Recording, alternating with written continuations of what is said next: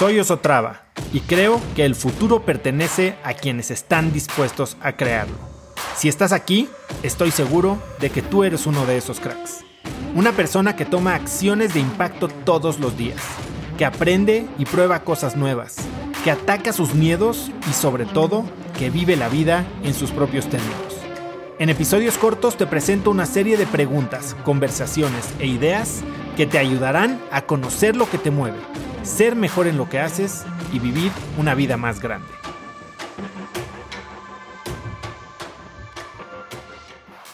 En lo que te enfocas es lo que recibes. O sea, la atención es energía. Tony Robbins dice muy claro, y creo que esto también lo decía eh, eh, Jim, Rohn, eh, donde pones tu atención, pones tu energía. Y es la única manera de tener resultados. Las cosas no se dan solas. Donde pones tu atención, pones tu energía y donde pones tu energía obtienes resultados. A veces, mucho de lo que pasa es que a veces empezamos a enfocarnos en ciertas cosas y este enfoque no se siente efectivo de inmediato, porque las cosas de repente toman tiempo, ¿no? Y sobre todo si nuestro objetivo es un objetivo grande, parecería que este progreso no se nota hasta que son, nos acercamos a, la compleción total de un proyecto. Pero la realidad es que si empezamos, como yo lo, digo mucho, con pasitos de pollo y empezamos a tener pequeñas victorias y empezamos a hacer esto consistentemente, entonces los resultados garantizado empiezan a llegar.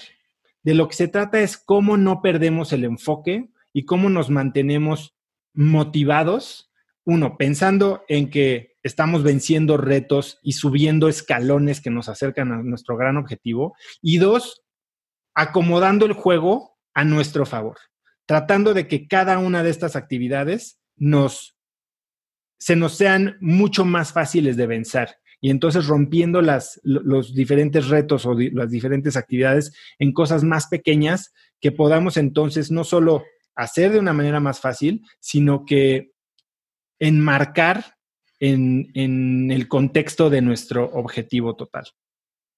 Así que vamos a, entrarle ya un poquito a, a, los temas de cómo hackear tu tiempo, cómo hackear tu calendario, cómo ser más, no eficientes, cómo ser más efectivos en el uso de nuestro tiempo. Que acuérdense, eficiencia es nada más hacer más cosas en menos tiempo.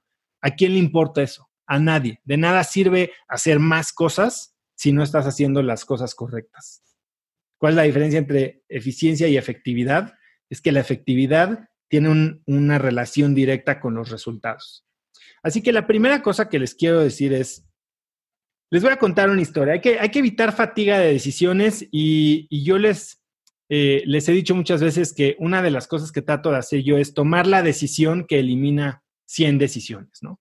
Y para esto les quiero eh, contar sobre un estudio de 1996 que se llama, el estudio es un estudio psicológico, un experimento, que se llama el estudio del rábano y el chocolate. Y en este, eh, en este estudio, este psicólogo americano se llama Roy Baumeister, mete a dos grupos de personas, como de sesenta y tantas personas, a un cuarto. Y a unos les dice, bueno, esta es la prueba. Tienes que ver estas galletas de chocolate, olerlas y todo, y después te las puedes comer. Y a otro grupo les dice, puedes ver y oler estas galletas de chocolate, pero vas a comer rábanos. Y entonces eso les dice que es el estudio, ¿no? Y entonces graba toda la gente cómo ven los, las galletas de chocolate y después se tienen que comer los rábanos y los otros ven las galletas de chocolate y se pueden comer las galletas de chocolate y pareciera que ese es el fin del estudio. Pero la segunda parte del estudio es la interesante, porque a los mismos dos grupos les da un examen como de retos medio matemáticos, como de lógica. Y lo que descubre es que el grupo de gente que estuvo comiendo rábanos le dedica menos de la mitad del tiempo y de las oportunidades a solucionar los problemas. Es decir, se fatigan más rápido y tienen menos motivación. ¿Y qué es lo que le dice eh, eh, estos resultados a, Baumeister? Que la pérdida de energía o el superávit de energía afecta la toma de decisiones. ¿Qué significa esto? que si nos cansamos de tomar tantas decisiones, nuestras últimas decisiones no van a tener la misma calidad que las primeras.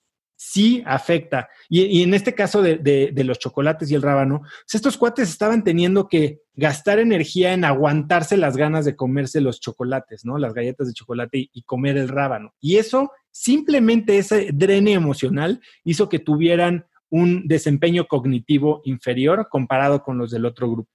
Y esto me parece muy interesante porque si lo traemos a, la época actual, obviamente escuchas de Steve Jobs, Jeff Bezos, Mark Zuckerberg, y te dicen que, por ejemplo, Jeff Bezos de Amazon, que es el hombre más rico del mundo, dice que solo toma tres decisiones al día. ¿Cuántas decisiones tomamos nosotros? Desde qué te vas a poner, qué vas a desayunar, eh, qué ruta vas a tomar al trabajo y, la infinidad de decisiones con las que te enfrentas todos los días que en realidad muchas de ellas no importan. Conecta conmigo en Instagram como arroba osotrava y dime qué te pareció este episodio. Mi meta es inspirar a una nueva generación de hispanos a vivir vidas más grandes. Y si me quieres ayudar a lograrla, lo mejor que puedes hacer es seguirme en Spotify y dejar una reseña en Apple Podcasts para así subir en ese ranking. En tu reseña cuéntame de qué temas, categorías o personas te gustaría aprender y me aseguraré de leerlas para darte el contenido que quieres. Y no olvides unirte a mi comunidad de cracks en cracksnetwork.com. Es gratis y conectarás con más gente en el mismo camino de crecimiento que tú.